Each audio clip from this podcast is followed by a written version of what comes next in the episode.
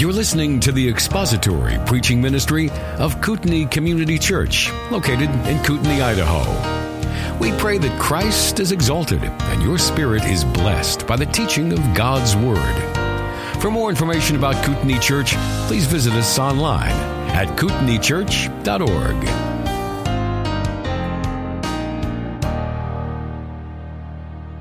One of the devil's oldest and most effective tricks is to take biblical language and to infuse it with unbiblical and even heretical ideas, and then to promote that amongst the masses in order to create confusion amongst people. The devil has no problem with unbelievers or the world or rank pagans using biblical words and biblical concepts and talking about biblical things, so long as what those pagans and unbelievers mean is not the biblical meaning and the biblical concepts that actually rest behind those things. This is how the cults flourish. If you have ever had a conversation with a Mormon or a Jehovah's Witness or a Seventh-day Adventist or somebody who belongs to some offshoot of some quasi-Christian cult or aberrant group, then you have had that experience where you're having a conversation about things, but you seem to be talking past one another, right? It is because they use terms like Trinity and salvation and grace and faith and God, but they have infused into those terms meanings that are biblically foreign to those terms. And then in their use of those terms and your use of those terms, you think you're talking with each other about the same thing, but as it turns out, you're talking with each other about completely different things. The word love is a great example of this. The world loves the word love. The world loves to use the word love. The world is in love with love. And the devil is fine with the world and pagans loving, using the concept of love, talking about love and even loving love, so long as what the world believes and means by that is not the biblical idea of love.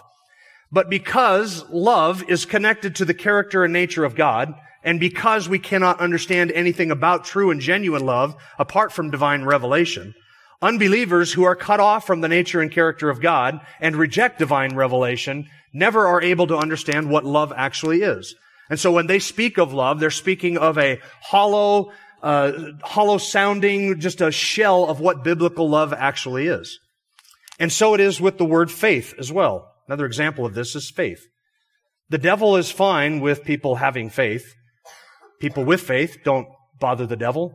Pagans who talk about faith, that doesn't disturb him. In fact, I actually think that the devil prefers that people have faith and that people have beliefs and that people actually have faith in their faith, and that people receive some sort of comfort from their faith, so long as what they do not have is biblical faith in the biblical God. As long as they have some sort of conviction of things that they have never seen, the devil is fine with that. In fact, he requires this of atheists and evolutionists. He requires that they be absolutely assured and confident of things that they've never seen, that they believe that everything around us came into being through chance and random natural processes as a result of the collision of atoms and chemical reactions, and that all of that aimless, purposeless, mindless process just produced all of the purpose and aim and design and intention and order and information that we see around us.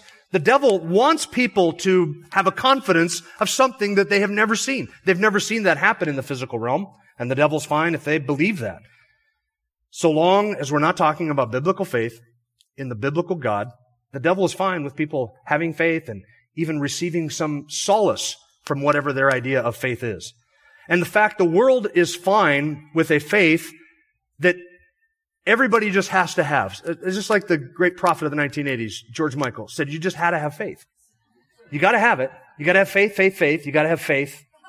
Yeah, baby, you got to have faith. Now, for George Michael, that was just faith that his current woman was not going to burn him like his previous woman did.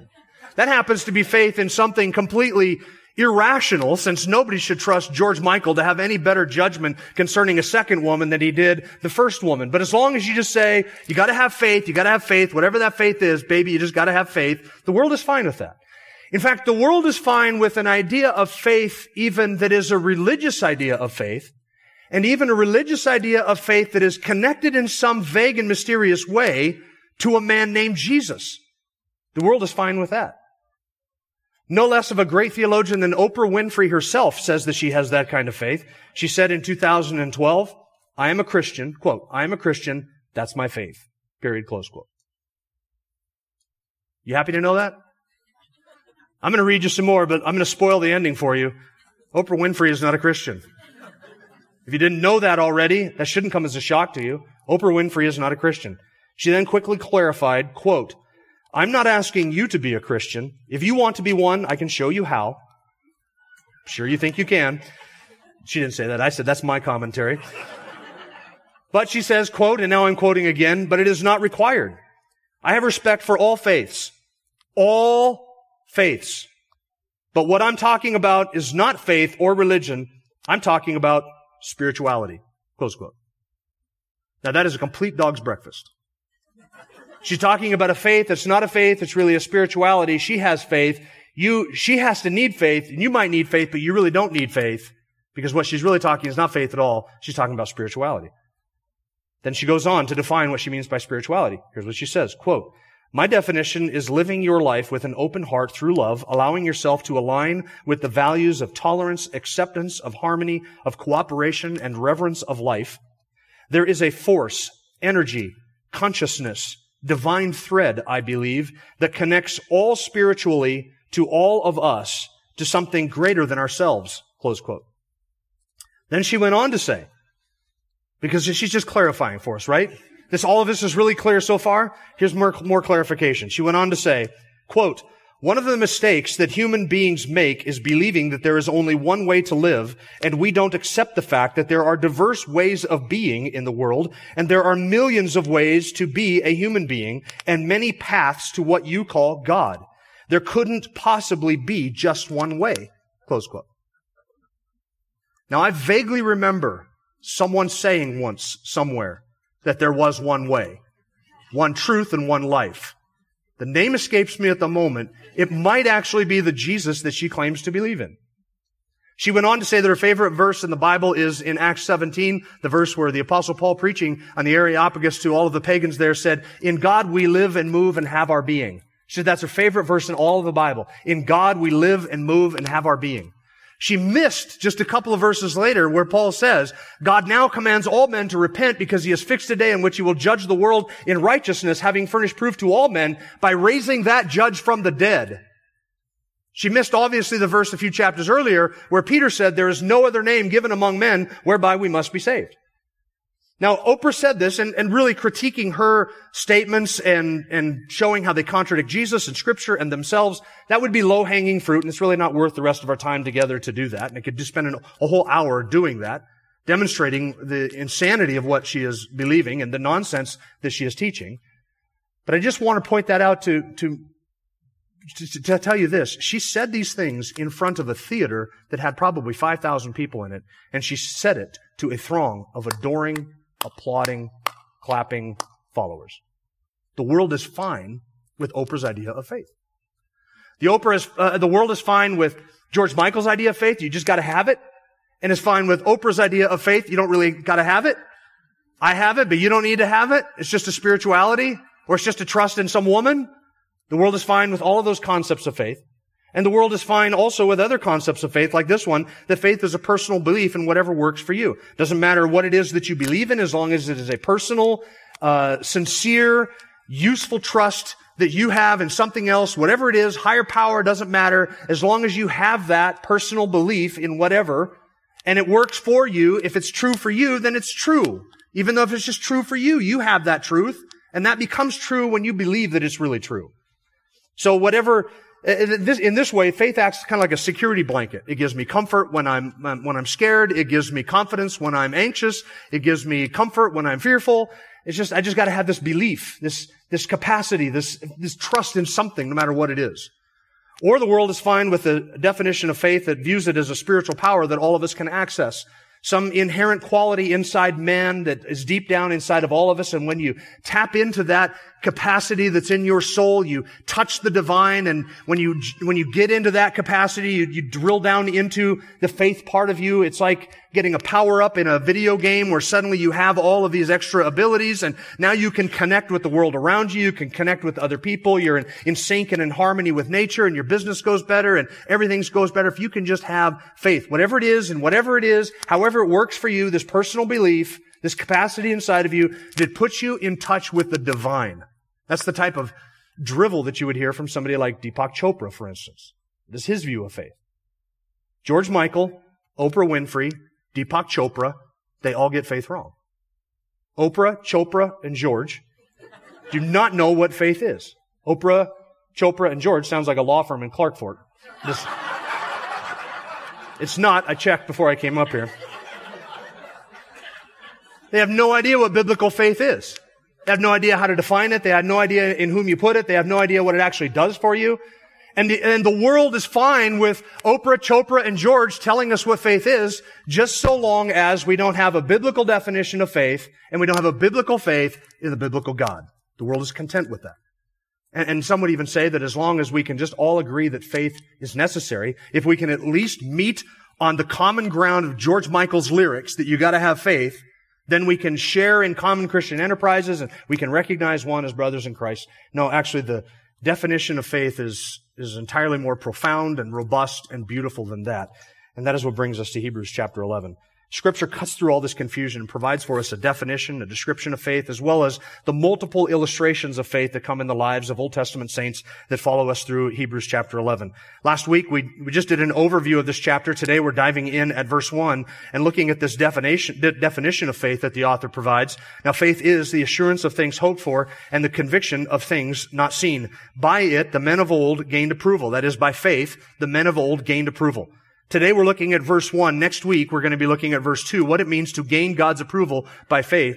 And coincidentally, actually I didn't plan this, but it works out really well that next Sunday is Reformation Sunday. October 31st, 1517 is when Martin Luther nailed his 95 Theses on the door of the church in Wittenberg, launching the Protestant Reformation. And at the heart of the Protestant Reformation is this question: how is a man made right before God?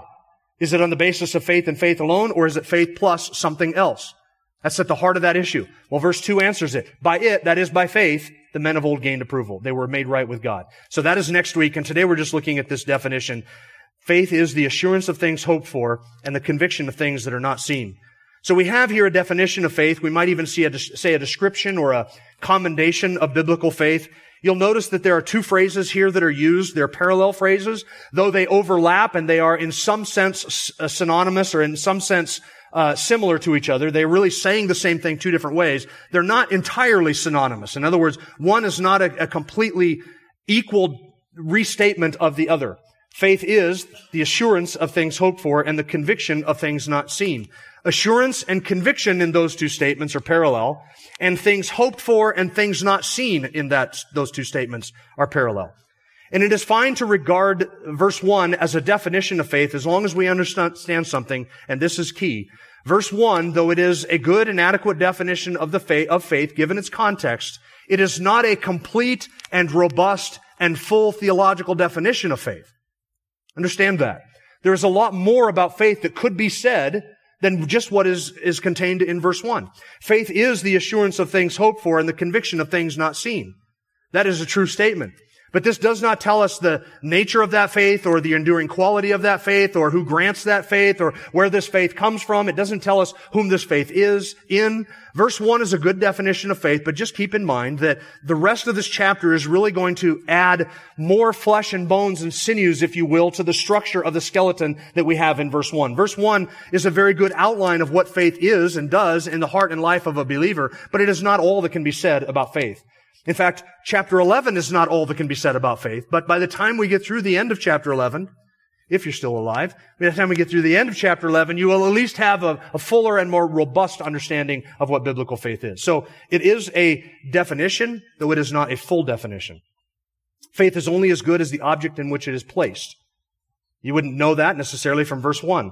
Faith has no power in and of itself. This is why Oprah, Chopra, and George's definitions of faith all fail, because they think that faith, this capacity to believe and this ability to believe, somehow has a power in and of itself, divorced or separate from whatever the faith is placed in or whatever the faith is hoping for.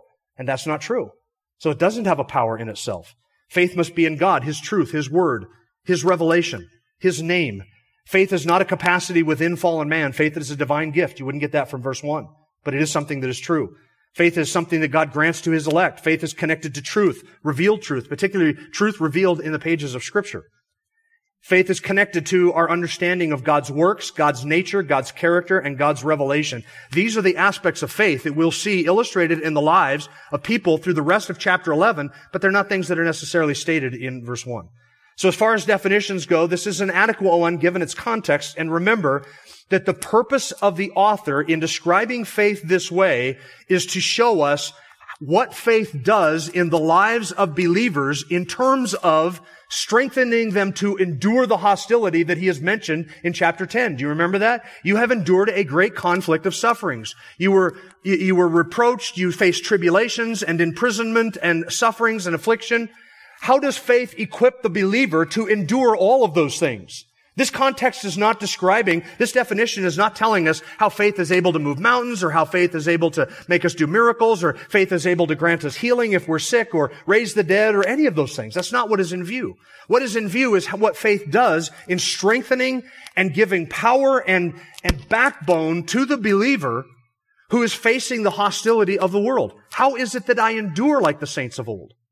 It's by faith, just like the saints of old. That's the purpose of this definition. So let's take a look at each of these two phrases, and we'll take each one in turn. First, faith is the assurance of things hoped for. Now, there is a lot of misunderstanding regarding this statement, and some of our understanding of faith, in fact, I would say all of our understanding of faith in this definition is going to hinge upon how we understand the words assurance here, the word assurance, the word translated assurance in this context. And we're going to have to consider what is meant by things hoped for and things not seen, and our definition of that is going to hinge on how the word is used. Our translation of that word is going to hinge on how the word is used and what the word means. And this is why you will notice in your Bible, whatever version you have, if you're familiar with various versions of Scripture, you're going to notice there are some translation differences between the King James, the NASB, and the NIV. For instance, if you're familiar with the King James translation, the older translation like King James or even the New King James, then what you will read here is that faith is the substance of things hoped for and the evidence of things not seen. The NASB translates it, the faith is the assurance of things hoped for. Substance and assurance. Now, those are two totally different things, are they not? Substance suggests something that's solid. Assurance suggests how I kind of feel about that thing that is solid. It's a little bit more subjective. The NIV follows the NASB translation, also with more of a subjective feeling when the NIV translates it, now faith is being sure of what we hope for and certain of what we do not see. See, there the NIV translation is focusing in on the subjective feeling of assurance that we feel regarding the things that we hope for and the things that we don't see. The difference in translation is largely due to the variety of ways in which the word translated assurance or substance in the King James and New King James, the variety of ways in which that word was used and the variety of meanings, and it is quite a wide variety of meanings. Let me give you some of them. This is, you're going to, as I start to give this to you, you're going to be like, how in the world is any of this connected? I'm not going to be able to answer that question, but I am going to tell you, I am going to at least propose the mystery for you. To give you some idea how widely the word was used, it was often used to describe sediment that would collect at the bottom of a pool, or the sediment that would collect at the bottom of a jug at the end of a fermentation process. It was also used to describe a foundation or a support. Now, those are different, aren't they? Just think about that for a second. The sediment at the bottom of a pool and the foundation of a house, this word could describe both of those. Now, in terms of the sediment that would collect at the bottom of a pool, when you put water into a pool and eventually the dust kind of settles out, have you ever seen a swimming pool that hasn't been cleaned in a while and you put the little robotic thing that goes on the hose, I'm a pool cleaner, sweeper, whatever it is, you put it in there. I don't have a pool, so I don't know these things. And you put it in, it goes across the bottom, you can see the little path that it leaves when it sucks up the sediment that is collected off the bottom of the pool because of the water. What was that? That's this word that was used to describe that sediment. You see, it is unseen in the water when you put it in the pool, but after it sits there for a while, it settles out, comes to the bottom. That's the substance that was in the water that was unseen, but then becomes visible as it all collects together at the bottom. Same thing with the fermentation process. You put grapes in a wine vat and you add some sugar in there, you let it ferment, and over the course of time, what settles out to the bottom is what was called the substance. It's unseen in the substance itself. It's unseen in the liquid until it settles to the bottom. Then you see the substance of it. It was also used to describe a foundation, as I said, or a support. It was used, translated as existence or being. Sludge on the bottom of a pool, existence or being. Now, you probably met people where I can see how those would be synonymous in some people's cases, but they really have kind of a widely different semantic range here that we're talking about. the nature of something, the essence of something, and it was also used to describe a lease on an item, a piece of property, for instance. So there's a wide variety of meaning to this word that is translated assurance or substance. In the Old Testament, when it was translated into Greek, hundreds of years before Jesus was born, that translation is known as the Septuagint. This Greek word was used 20 times in the Septuagint translation to translate 12 different words, 12 different Hebrew words. So there is a wide range of meaning for this word. So is it referring to substance? Is it referring to the stuff that settles at the bottom of a pool? Is it referring to a lease? There are a number of meanings for it. I'm going to give you four of them, I think, that have bearing upon the meaning of the term here. I do not believe that the author used this word in order to create in us confusion or mystery. I think it's the opposite. I think he uses this word specifically to give clarity in our mind, as there are a number of definitions of this word that could accurately describe faith. Let me give you four of them. First, the word substance or essence of something. The King James translates that faith is the substance of things hoped for, and that's a good translation. It means the reality of the thing or the true and very nature of something. In fact, that's how the author uses it when he uses this word elsewhere. This word is used 5 times in the New Testament, twice by Paul in 2 Corinthians to speak of his confidence for boasting, something of substance in which he boasted, and 3 times by the author of Hebrews. Once here, obviously, in Hebrews chapter 11, verse 1. Another time that the author uses it, and back in Hebrews chapter 1, verse 3, where we read that Christ is the radiance of God's glory and the exact representation of his nature. Nature, that's the word that's translated here. The exact representation of God's essence, his being, his nature, that which is substantively his. Jesus Christ is the exact representation of the very essence of God because he shares the divine nature. He shares the divine being. And this perfectly fits the definition of faith here, since the way that it is used in Hebrews chapter 1 describes that which is actual and in reality part of the essence and not something that is a mere appearance of something. In other words, Jesus is the exact representation of the essence and substance of God and not merely an appearance of divine qualities, but actually the essence of divine qualities. So faith is the essence or the substance of those things that we hope for. This perfectly fits the definition of faith, and because faith is not actually just an appearance or an image or something that we feel good about. It is actually something that creates in us and for us a substance or a reality and makes real to us some essence of something. Now, when the author says that faith is the substance of things hoped for, here's what he does not mean, and don't confuse this. He does not mean that faith is equal to the thing that we hope for. Those things that we hope for, which I'm going to describe here in a moment, those things are not the same thing as faith. He's not saying that faith equals everything we hoped for, so that if you have faith, that's all that you have to hope for. In other words, there's nothing else that you're hoping for. Once you have faith, you have everything that you could possibly hope for. That's not what the author is saying. He's not equating these two things. But he is saying that in some way, faith treats as actual, substantial, real, and solid things that right now we're only hoping for. That's the idea. Do you catch the difference between that? It's not that if you have faith, then that's all you have. It's all you need. That's the substance of everything else that you might have hoped for. No, but faith treats as real, sees as real, experiences as essence and substance, the things that we do not yet experience truly as essence and substance. Second, the word was used to mean a foundation or a support, and the word described that which lies under something. It actually meant to stand under or that which stands under. If you break the word into its constituent parts, it means an understanding, that which stands under something else. It was used of a foundation, it was used of a pillar or a support. That's how the word is used elsewhere. It describes that which gives support to something else, and in this sense, it is a good description of faith. Faith is that which lies under and supports a life of faithful obedience and endurance. Do you want to know what it is that gives you strength to build a faithful life and an enduring legacy and an enduring life? It is faith. That's what lies under it. That is the foundation of all that we do. It is faith that lied underneath of the obedience of Abraham. It's faith that supported the obedience of Moses. It's faith that supported all of the endurance of the Old Testament saints. It was the foundation upon which those Old Testament saints built their faithful lives. Third, the word was used to describe a confidence or assurance. And in this way, it is describing something that is a little bit more subjective. It is how the author uses this word in chapter 3, verse 14, when he says, For we have become partakers of Christ if we hold fast the beginning of our assurance firm until the end. And there he is describing the subjective confidence that we have. He says that those who have become partakers of Jesus Christ are the ones who hold fast their confident assurance, their faith, all the way to the very end. The one who abandons their confidence and their assurance, they never had that faith to begin with. So here he uses the term faith to describe a confidence or assurance that we have. Our faith is always a confidence about something that is true and real, and never a faith or confidence about something that is not true or real. See, the world thinks that you can have faith in things that do not actually exist. That's how the world views faith.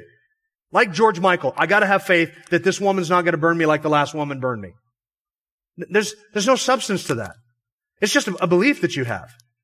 Well, when we talk about faith being something that we have confidence and assurance in, we are describing our confidence and assurance in something that is actually real.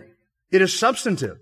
It's not something we want to be true. It's not necessarily. It's not something that we hope to be true. It's not something that we're wishing for to be true.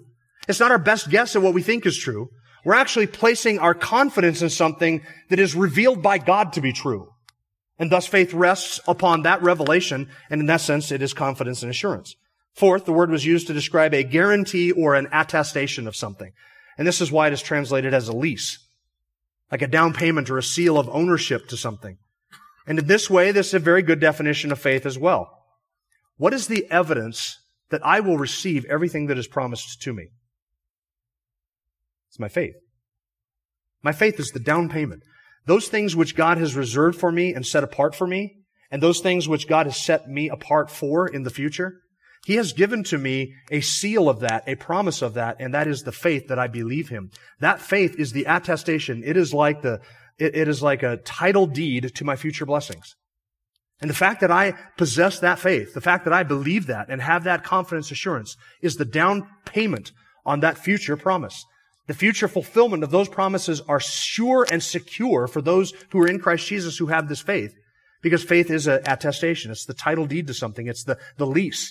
Like the Holy Spirit is a down payment given to us, which is a taste of future blessings. So our faith, and faith making those unseen things real to us, that is a future taste of those actual unseen things that someday will be actually materially real to us. It's the down payment on that.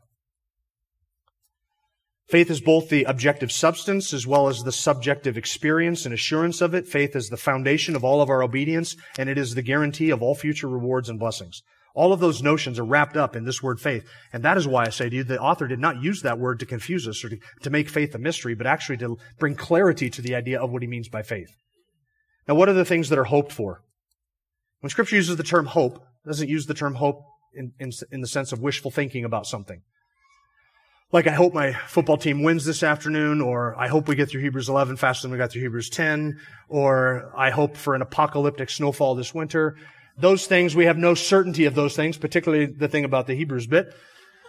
But there are things that we might wish for, or kind of might bring us some confidence, some little comfort as we expect them. And we're kind of hope. We use the term hope in that way. But when Scripture uses the term hope, it's describing a confident expectation of something. It is something that we know for absolute certainty that we have and possess that is true, that we are banking our expectation on, and that becomes our hope. The resurrection of the body is described in Scripture as a hope. The return of Christ is described in Scripture as a hope. Our future reward and blessing is described in Scripture as a hope. These things are not things that we're just wishing would be true, that may or may not be true. They are things that we have every confidence of asserting are true. We know them to be true, and we have placed our confidence on them. That is our hope. That's what Scripture describes of hope. Now, there are things that we are hoping for that we have not yet received. Hope is something that we believe is true, not contrary to reality, but actually in keeping with revelation. This is where hope and faith are connected to what God has revealed in Scripture. The future things include, though these are not real to us now, they are absolutely certain, and they are as real as anything is real.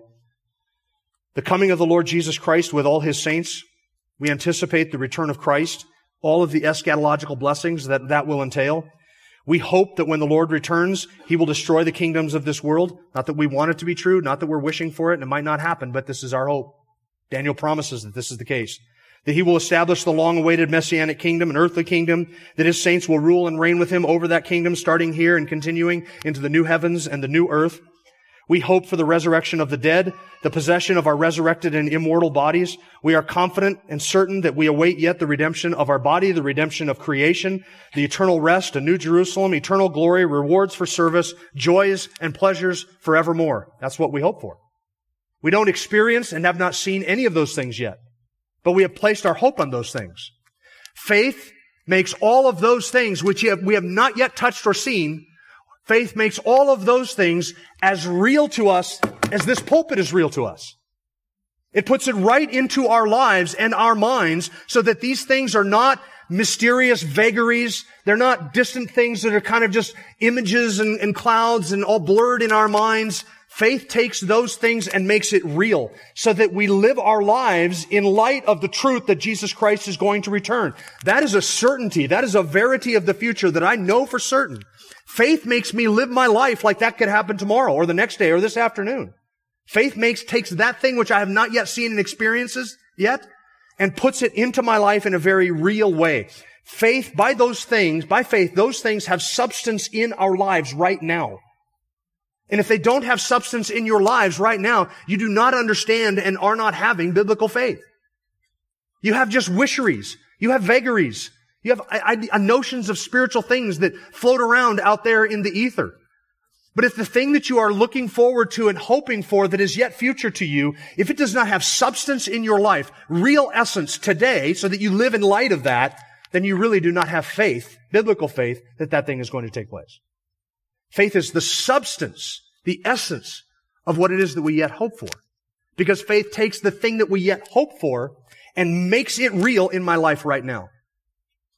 So that the judgment seat of Christ, His return in glory with all His saints, the resurrection of the body, the new heavens and the new earth, the judgment that is to come, the destruction of all the nations, heaven, hell, all of the verities that are attached to that, must be as real to us as if we were living them right now. Faith does that. It gives substance to the things that we're just yet hoping for, those future realities. Abraham lived in a land that God promised him. He never possessed the land. He lived in the land that God promised him, wandered around in his tent with his people, lived as if it were his land, doing commerce with his neighbors, burying his loved ones there, buying the parcel of land. Abraham did that even though he never took possession of the land. Why did he do that? Because God promised him, you will dwell in this land someday. And Abraham said, if that's what God has promised, then that is as real to me today as if it is going to happen tomorrow. But Abraham never possessed it. Abraham's son never possessed it. Abraham's son's son never possessed it. Abraham's son's son's sons, plural, never possessed it. For 400 years they didn't possess it. But Abraham acted as if it were true. Moses walked out of Egypt because the messianic hope was as real to him as if he were living it and experiencing it. And so he looked at all the treasures of the land of Egypt. He looked at all the passing pleasures of sin. He looked at all the fame and the reputation of what he was offered and what he had right there in his own hands. And he said, this is nothing, but I'll tell you what is real, what is substantive, is the reproaches of Christ. So he chose to be with the people of God, the Israelites. Why? Because of the messianic hope, which was more real to him than all the treasures of Egypt. That's faith. The promise of a deluge and a flood was so real to Noah that he spent over 100 years building an ark for the salvation of his family. These were things that he had not seen, things that he yet hoped for, things that were future, they were certain, but Noah lived his life in light of that every single day for 120 years, knowing that it was going to certainly come to pass. Faith is the substance of things that we have not yet seen. We're only hoping for. Now, having laid the foundation for that, the first phrase helps us to break down a little bit the meaning of the second phrase. And don't panic by the clock, because we'll do our best to get through this, because we've laid a good foundation now. Faith is the conviction of things that are unseen. The NIV translated as certain of what we do not see. The King James uses the phrase evidence of things not seen. The word is only used once in the New Testament. It's used right here, though it is used in the Septuagint to translate certain other words. Here, the word has the idea, the word certain or conviction, evidence. It has the idea of an evidence or a proof or a verification or test of something. Faith is the evidence of unseen things. Faith proves the reality of unseen things. It gives veracity to unseen things. It is itself the evidence that the object of faith is sound and secure, so that when a believer puts his trust in an unseen God and rests his life upon his unseen promises, that faith in that unseen God and those unseen promises is evidence to the rest of the world that those things which nobody can see are actually real. Think about how this would have been in the lives of the people back mentioned in Hebrews chapter 10. The author says to them, you endured a great conflict of sufferings and imprisonment, and you were joined in with those who were so treated, and you were reproached, and you suffered all of these things, and yet you looked forward to knowing that you had a better possession. You did all of this, even suffering the confiscation of your own possessions you accepted joyfully, because you knew you had a better possession. They had never seen the better possession. They had never possessed the better possession, but they knew that they had it. The fact that they had placed their faith in that unseen God and the way that they lived in light of those truths, that they had a better possession, was evidence to all of the unbelievers around them that that thing was true, that that better possession actually existed. So that when a believer places his faith in God and God's promises and lives his life according to those promises, it gives evidence or proof to everyone around them that what the believer is hoping in and trusting in is actually true and real. It makes real in the eyes of unbelievers what is otherwise unseen by those unbelievers. When Abraham abandoned all of the comforts and conveniences in his family and left his land to go to a land which he had never seen, he was giving evidence. When he lived his life in obedience to God's commands, he was giving evidence to everyone around him that his God was real, that those promises were real, and that those promises were certain. Moses left the land of Egypt with all the treasures, giving evidence that the messianic hope was real. There are numerous other examples. You see them down in verses 33 and 37.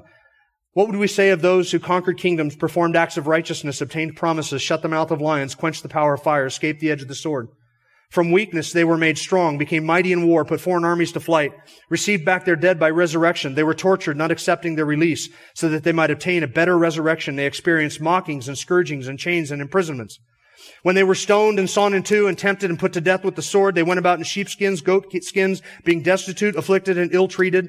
When they endured all of those things, they demonstrated to the watching world that their faith was real and that the God in whom they had placed their faith was real.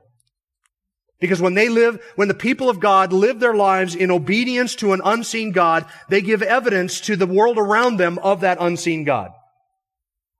The unseen God is made visible in the lives of his people when we obey him and we endure in faith. That's the key. And listen, the unseen God is made visible in the lives of his people when we endure and obey him by faith. It makes visible the truth of God to everybody watching. Now you might be thinking to yourself, Jim, if that's true, then how come when I am obedient and faithful, unbelievers don't repent and trust Christ? If they see the evidence of God in my life, then why don't they repent and believe and become believers? To ask that question is to answer that question.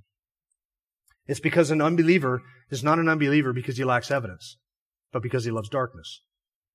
So the unbeliever will reject the plain evidence of God in the life of God's people for the same reason he rejects the plain evidence of God in creation. Both the lives of the faithful as well as creation testify to the reality of the divine essence and being and to the truthfulness that God exists, but the unbeliever rejects both of those kinds of evidence for the same reason. Not because the evidence is not persuasive, not because the evidence is not there, but because he wants to suppress his truth and unrighteousness, because the cause of unbelief is never due to a lack of evidence. There is evidence galore. The cause of unbelief is a love for darkness. Always has been, always will be. The nature of men has not changed.